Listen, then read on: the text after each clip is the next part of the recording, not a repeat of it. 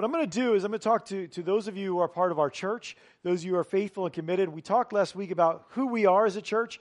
And uh, in the next uh, 20 minutes, we're going to talk about what is on the horizon, what is ahead. It has really been cool to watch God open doors for us as a church to serve people, to, uh, to share his kingdom, to serve his kingdom. There is no greater privilege in your life than to serve the kingdom of God, is there? Okay, wait. Maybe we need some, we need some Wawa coffee here or something. There is nothing in your life that measures up to what you do for the kingdom of God. Everything else that seems so big and important, everything else that's screaming in your ear that, that requires your attention and is a crisis, is not going to be unless it's connected to the kingdom of God. That's what it is. And we get so wrapped up in such small things. And so last week we took the opportunity to talk about our core values. God has called us as a church to some things and, and an approach that He called us to take this position, this spot in the kingdom of God in the battle against darkness. And so now I want to look ahead. And I, uh, what I did a couple weeks ago, we were together as a, a leadership team for a uh, just a day where we spend time praying together, talking together about the church and leading and feeding each other and, and that kind of stuff. And I said to them, let's talk about this question. What does God want our church to look like in five years? What does God want this place to look like in five years? And interestingly enough, from our, from our leaders, um, it was kind of vague. It was kind of like, yeah, well, I, I don't know. We don't really know. Um, and that and there's a reason behind that. It's not because we lack leadership skills or ability, but we didn't really have a lot of specifics. And part of that is because we deeply believe what Psalm 127 verse 1 says, which says this: "Unless the Lord builds the house, the builders labor in vain." And we have learned time and again that we do not get to decide what God is going to do. God decides what God is going to do, and we try to follow him as best we can. I think that's a great thing for us in our lives. So we want God to build this church. We're not trying to waste our time or energy doing what God hasn't asked or what He hasn't called us to or what He hasn't laid out ahead of us. We want God to build this church. You with me? But we believe that if we do follow him, if we do serve him, we don't waste our time. And so specifics were hard to come by. Part of that is also because the truth is again reiterated in James chapter 4. Uh, verse 13 starts, it says this Now listen, you who say, Today or tomorrow we will go to this city or that city, spend a year there, carry our business on, and make money. Why, you do not even know what will happen tomorrow. Duh. Right? How many times have you said, Tomorrow I'm going to this and this and this, and Something else came up. You're, you are a mist that appears for a little while and then vanishes. Instead, you ought to say, If it is the Lord's will, we will live and do this or that. As it is, you boast in your arrogant schemes. All such boasting is evil. If anyone, therefore, knows to do good, they ought to do, and doesn't do it, it is sin for them. I think that is a powerful truth for us in our lives as we learn how to follow God day by day. We don't get to say, and it's not about a magic formula, if God wills, if God wills. It's about a heart that recognizes that when I make plans, God has the right and the authority and the invitation from me to change those plans to whatever He wants them to be. And so, if we're going to be a ministry that follows God, a ministry that's built by the hand of God, we've got to embrace that. And so, when we look five years down the road, we don't know what's coming. We have ideas, we have thoughts, but we always submit it to the Lord's will. It's always ready to be adapted. And so, what's coming tomorrow may not be the same as what we see today. Sometimes that's disconcerting, especially as we go on in life and, and we look like, well, what's my role going to be? What, what's going to happen to me? What's about, what about my spot? God often is the master of switching spots, isn't he? Shifting you from one place to another place, shifting you in so many different roles in so many seasons of life. And so, first question I have is Are we willing for God to shift us to wherever He has us, individually and as a church, for whatever He needs for his kingdom. First thing I see in those verses, we don't know what's coming. Second thing is life is short. We are a mist that appears for a moment and is gone. Life is short. So make sure you do what matters. Okay, if you if everybody here recognizes life is short, let's take a quick vote. How many people would vote yes, life is short? How many people would vote that? Okay. So if we all vote that, there's only one application that actually matters from that truth. Make sure you do what matters because life is short. Now, you got lots of stuff to do. I don't envy some of your callings. You guys are overwhelmed, you're stressed out, you're, you're running from, from dawn till dusk, you are all the time doing all kinds of things. Everybody's got things in your I don't envy that. But I do want, as your pastor, to say this to you life is short. Do what matters. If you got to do other stuff that you know doesn't matter, but you got to do it because of whatever, do it. But don't miss doing what matters. Right? Because why 10 years from now would I be willing to look back on 10 years and think, I didn't do anything that really mattered? Third thing, if we know to do good and don't do it, it's wrong. It's a mistake.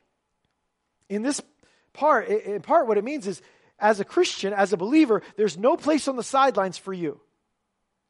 To whatever level God has shown you and introduced you and pressed you to do something that is right and good and eternal and that matters, you have to get in the game. You can't stay on the sidelines. Last week we talked about how we think, but how you think doesn't matter unless you do something with it. And so, as a church, what I'm saying to you is we need to do what is right. Because does the kingdom of God matter? And how has God designed for the kingdom of God to be built? He designed and formed the church. And how does God design the church to operate? Well, you hire a bunch of professionals and they do it and everybody else watches. That is not how God designed the church. He designed the church as a body that forms together and does stuff together. And so as we go forward, we know that we have to do something because we know the good to do and we know what matters and we have pressed to take this message to the people that are around us. So having said all that, even though we don't know exactly what's coming, there are a few things we know that we're going to put our attention towards because we know that wherever God takes us, it's going to take some of these things. I don't know what's coming, but I can tell you this. Our history shows us something um, that I think it would be reasonable for us to take in consideration. So I'm about to ask them to put up a chart. Before they put it up, let me say this. This chart is a numbers chart. Some of you will be like, oh, that's cool. It's a graph. Numbers, math. That's not about that, okay? What I want you to see is the history of this church in a line, okay? And what it is, is every single month we have an average attendance. And so we're not all about numbers, but numbers are people. And so, because of numbers are people, it shows you kind of in some way what God has been doing in our church over the 11 years we've been together. All right? So let's put this chart up. This is our uh, history of hope over 11 years. Now, do you notice anything about that chart? So, if I'm looking at what's coming, my most reasonable assumption is that I have some idea of what's coming, God could change that plan, but if I'm going to make a plan for the future, what am I going to plan on? Growth. We have always been a church that's grown. Every single year, we've grown. And we grow. We don't grow explosively. We don't grow out of control. We just grow steady and sure every single year. That's what we do. And so as we look forward, that brings some challenges. And, and I really just want to talk about two challenges with you. As we go forward, these are our callings. If we can expect growth in our future, there are a couple common sense things we have to turn our attention to. And I'm going to try to do as quickly as I can with them because I, am not trying to burden you with this, but I want us to be coordinated. I want us to all be on the same page. First thing I have to say before I get to challenges is this. Not, these challenges are not for every single person in this room. They are for all of us collectively, but they aren't for every single one of us. In other words, our calling as a church is to do all these things, but God is going to pick people out. You know, this group over here does this thing, and this group over here. And I'm like, yeah, you do your thing, great, do that thing. And you're like, yeah, you guys keep doing that. But we're doing it collectively, but we're also taking on our individual roles. For some of you, your active faith and service is simply showing up right now. You've been destroyed in a church scenario, in a church situation, and you just coming to church is God's call for your faith. So do that. That won't always be your call, but for now, that's your call. So I'm not saying every single one of you has got to do all these things. What I'm saying is, this is what we as a church have to do, and God is going to raise people up to do it. All right? Does that make sense? No guilt trips here. Just, I want us all coordinated if we're going to do this together as a family, as a body, as a team. All right. So think about the words of Jesus in Luke 14. He's talking about the cost of discipleship, but I think you can apply this to many of life's decisions. In Luke 14, Jesus says this Suppose one of you wants to build a tower. Won't you first sit down and estimate the cost to see if you have enough money to complete it? For if you lay the foundation and are not able to finish it, everyone who sees it will ridicule you, ridicule you saying, This person began the build to build and wasn't able to finish. Essentially, as we look towards the future, it is a wise thing for us to do to count the cost.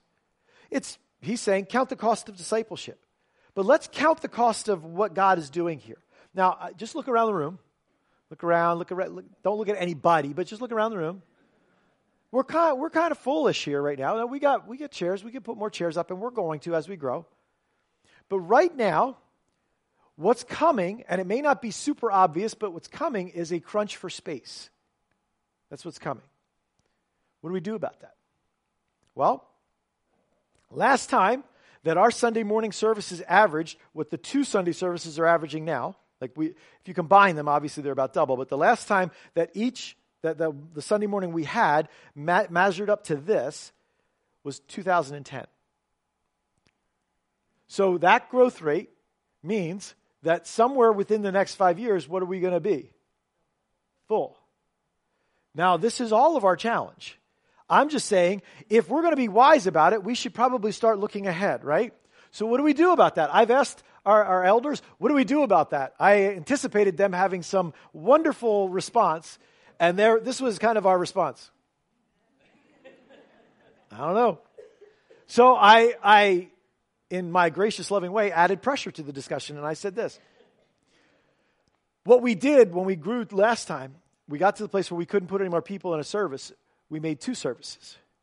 A lot of churches do three services and four services and whatever. I will tell you, not this guy. Okay? I'm not saying that's not a great and wonderful thing. I, I'm in awe of people. People do seven services a week, and I'm like, I don't even know how you exist. I don't understand that at all. There's people that God has made for that stuff. That's awesome. That's great. But here's the reality I don't think I can do that, and I don't think we as a church can do that. I don't think we can survive three services for I don't I just don't think it's us anymore. Now maybe God changes that because that's a very cheap solution. Just add another service. That's a very cheap solution. What I will tell you is every other solution is very expensive. Build something, buy something, uh, launch a satellite church or plant a church somewhere. All those others are really really expensive. So why am I talking about this? Because one of the challenges that we have is to start preparing for whatever the pathway God leads us down. And so, what I'm saying to you is this wherever God takes us, we're going to follow Him. But in the meantime, we should be saving towards that future need. And so, you're going to start hearing about Building Fund. Building Fund is going to be a nebulous concept of we don't know what we need it for, but we need to get busy. Okay? We need to get busy where by the end of this year, we probably need thousands of dollars to come in to just start saving. Next year, a line item on our budget is going to be to save towards a future building, whatever.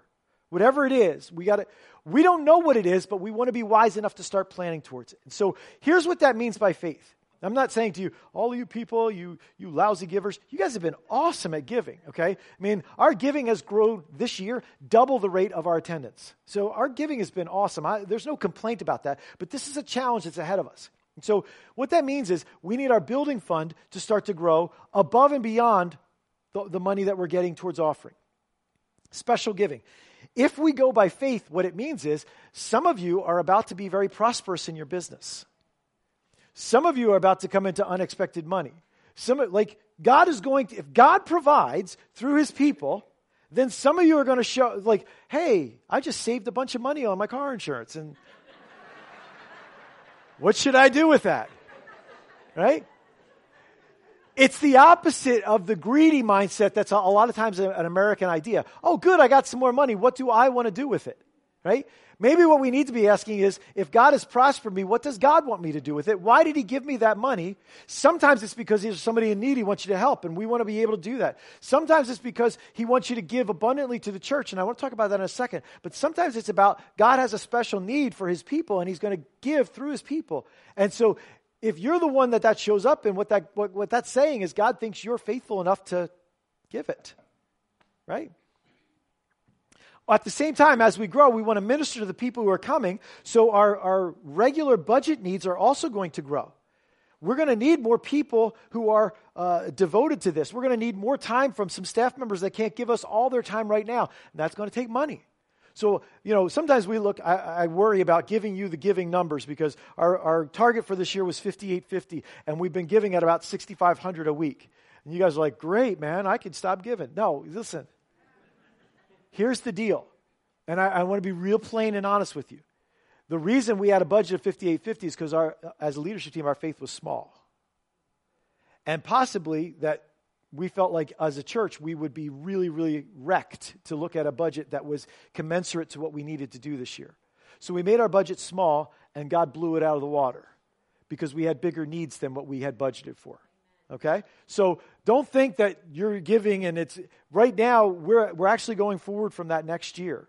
Okay? And the reality is we need to. If we want to, if it's not just about building and space and people in a big church, if it's about people getting saved and people knowing Christ and people being restored, then there's resources that need to get poured into that. There's training that needs to happen. There's materials that need to be bought. There's all that stuff. More people. VBS was a huge thing this year. We got to uh, put more uh, resources behind that and make that a, a, a bigger and better thing every single time. And so, if building isn't what God puts on your heart, if building money is not what God throws your way, we're still in need of aggressive sacrifice towards God work at Hope.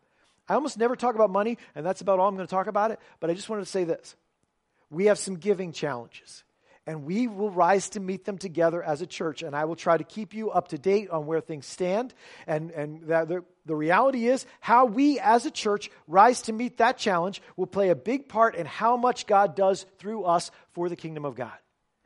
Does both in us because, you know, when I'm willing to give and sacrifice to what God is doing around the world and what God is doing in, in my home church, when I'm willing to do that, it grows me because it keeps asking me the question is this God's money or my money? Will I be faithful in giving or will I find an excuse not to? And it also helps us as a church grow because it helps us to grow in our mission. So that's one challenge. Not all of you are going to be able to partake in that, but some of you are. Some of you got to stop finding excuses to not sacrifice. Some of you got to find a way to just, hey, I'm going to be faithful. God, if you will put money my way, some of you have that gift of giving, and if God gives you money, you need to, to, to give it. Second thing, other challenge I want to talk about is the challenge of service. Challenge of serving. It is a very central challenge to growth, expanding our service teams to include more and more people. Uh, we have, over the course of our history, created ways that we function as a church which got obsolete way too quick. It's a really frustrating thing, I have to tell you. It's a great problem to have, but every time we figure out how to function as a church, we grow out of it, and then we have to reformat, okay? And so be patient. The reason I'm telling you this is be patient with us because it's always changing, right? We're always figuring it out as we go. Uh, I've never been in a church this big uh, that I was a part of leading or directing it. Never. This is the biggest church. So we are out of our depth all the time, but a continually growing church is a constant challenge to adapt and reshape.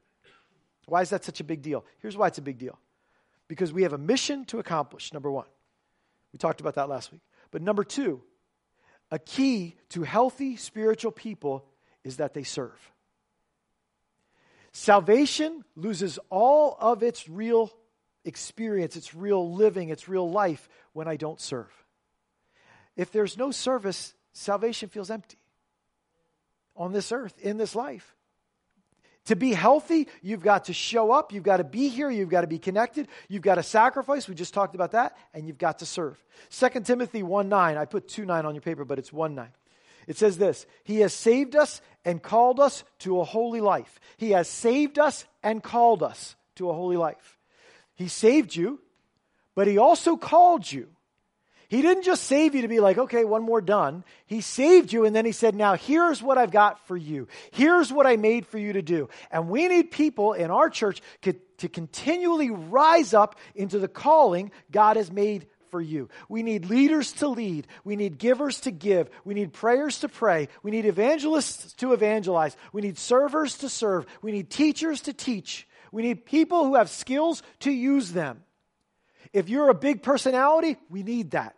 If you're somebody who knows how to work with your hands, we need that. There's no mistake for the way that God made you.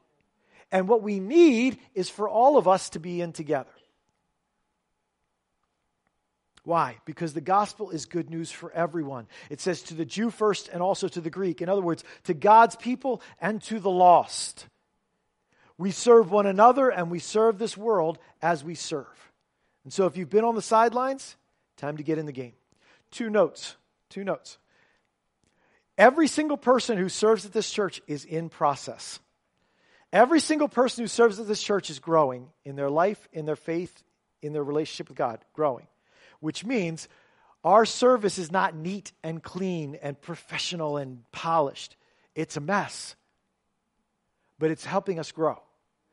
And so by faith, we don't fear making a mistake, we don't fear failure. We're like, well, God's big enough for that too. So we're going to not try to fail, but we are going to fail. And when we do, we're not going to be afraid of it because we're going to have each other's back. We're not going to shoot at each other like, why did you this? And why did you that? And why did you say this? And why didn't you email me about that? And why? We're not going to have agendas like that because the grace of God is going to cover us. If we're going to serve the kingdom of God, then the grace of God has got to be the fabric of this place.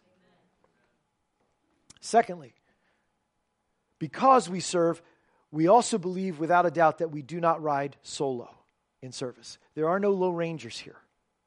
And part of that is recognizing that God created us to, to work as a body. And so we serve together. I think about this verse, the last verse I want to share today Psalm 145, verse 4. And the psalmist writes this One generation will praise your works to another and shall declare your mighty acts. One generation shall declare your works to another. We think about the word generation and next, we think about young people a lot of times, and that's definitely part of this verse. We have a passion, and I hope that we all share it, to pass this on to a younger generation as time goes by. I hope that you see that. And that is not some magical thing. There's not some like ceremony where one day we call all these young people up and twang, you guys are in charge, and we're, we vanish into like that's the stupidest thing ever, right? What that means is we are actively doing that. It's spilling over from us to them as we grow, that young people are being pulled in to serving. That's hard because young people are weird. They've got weird ideas. They think differently. They dress differently. They talk different. Different stuff moves them. So, are we going to embrace the weird for the cause? Or are we going to try to section off my comfort zone my territory, my kingdom. Wouldn't it be awful if this church ended with us, if there were no next generation? Would that be heartbreaking? Let me tell you something. I witnessed this heartbreak in my grandparents' church. I saw, I saw the heartbreak every time I went there to teach Bible study in the people. The youngest person there, I was about 30 years old, and they would ask me to come teach on Wednesday night, and I would come teach them. The youngest person there was 65. And that's not old, but it's old to be the youngest person, you know what I mean, in a church. And most of them were in their 70s and in their 80s. And you know what they said to me every single time I came and taught them? We just wish that we had some young people to carry this on. And I, what I'm saying to you about that is this. If you don't, if you're, if you value your comfort zone more than you value the passing on, the one generation declaring to the next, it will be a heartache to you down the road. And so we'll embrace the heartache now of weird people trying to ask weird questions and do weird things instead of embracing that heartache. Because this is our mission, and that's not. But I want to say this too. It's not just young people. One generation declaring your works to another is not just young people, it's also new people. It's one generation to the another generation, not the next generation. And the idea is this generation of people passes on what God does to a next generation. It's new people come, and we're looking to cascade the work of God onto them. Now, I will tell you, that's a hard work because it isn't just putting out a sign up sheet and saying, well, whatever. I'm going to cascade this to you. Here's the sign up sheet. There's a lot more personal connection to it than that. There's a lot more personal invitation, investment. There's a lot more conversation. There's a lot more prayer. There's a lot more of us in it than the simple, neat, and clean, well, nobody signed up, or when they signed up, they didn't respond. We are growing with one another. And so it's going to require intentional connection, looking for ways that work. And the best way to include this uh, uh, other people. We share this work together. If we are a body, if we are a family, then we will all own this task of passing the work of God on from one generation, one group to the next, to another. And so, those who have been here a while, if you've been here a while, hopefully you're serving. If you're serving, you're in a position to pursue and invite others to be a part of what you're doing. Why? Because we're not territorial. Well, this is mine, nobody else. Right? No? Yes? This is yes. This is no. This is I don't know. This is I don't want to look at you anymore. You got sign language. We are not territorial. We are not the rulers of a kingdom. We are servants.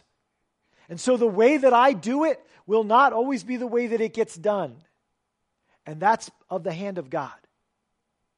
I got great ideas and I've got great things, but it's on purpose that God says, well, the way you did it, that was what I had for you to do, but somebody else I'm going to call to do it a different way. And guess what? I'm going to use that too. Because it's not about you and it's not about them. Who's it about? How great is our God? That's what gets seen in that stuff. And that's what we want to be seen in that stuff. So it's work, but it's worth it. And so you know, we've got to be intentional about reaching out and including. We've got to build structures and schedules that help people get involved. We've got to do that. And new people have to move past their fears and their awkwardness to find a place to serve. And we've got to be patient and we've got to stay at it and we've got to do it because it matters and because growth is a great blessing, not a big curse. It's a privilege to be entrusted by God with this kingdom work. And so let's pass this kingdom work from one generation to another. So, what has God made for you to do in His kingdom? What are your gifts, your passions, your talents? Just like the money discussion, you've been given other resources like time, talent. Do you think it's possible you've been given those things because God wanted you to serve His kingdom with them? Do you think that's possible? So I think the big question that we're looking as we look forward, what's coming? I don't exactly know, but I know it's going to take us rising to meet the challenge of the finances. It's going to take us rising to meet the challenge of serving and finding a way to serve together because this can't end with us. And so, right now, I would say we have a particular need for those with the talent and gifts in the area of leadership and organization. And here's why. We have a great leadership team. We have a wonderful deacon team. Our deacon team is actually going to be growing next year, which is awesome. We're working to get really good at making serving simple, but we're not really good at it. So we're working to get really good at it. And so we're going to try to use scheduling where it makes sense because schedules help people plan to work. And then there's stuff that we can't schedule that just shows up. And we're going to try to find a way to communicate that and invite people to be a part. But it's a challenge, so we got to buckle up. We got to do this together. We've got to come together instead of pulling apart. And you will not come together shooting at each other. You don't generally run towards gunfire. Reality is, I'm not going to be doing this forever. Reality is, I can't even tell you I'll be here in five years. Why? Because I don't know what's coming. Do you? So the question is not, well, how long do I have? I don't know. But what am I going to do while I'm here? Am I going to pass this on or am I going to hoard it for myself and then whatever somebody gets after I'm dead, well, that's, that's their thing. And are you going to let one person do all the work when the, when the Bible clearly teaches us that the body is called to function together? Are you willing to step up? Are you willing to help us? Are you willing to pour your passion in? In January, we're going to have a job fair. Uh, the fourth week of January, we're going to have a job fair. I'm going to sit down with our deacons and we're going to talk this through and we're going to find places to plug you in. So between now and then, look for what your thing is. Pursue it. Pray about it. If you haven't found anything, we're going to plug you in. You got two months. Okay? Let's get ourselves in the right mindset, going the right direction together because we've got to be open to seeing God move new people into familiar roles, which means that familiar people are going to have to move into new roles, right? we're going to have to be willing to plant seeds today and let our patience tell us that they're going to grow into a harvest.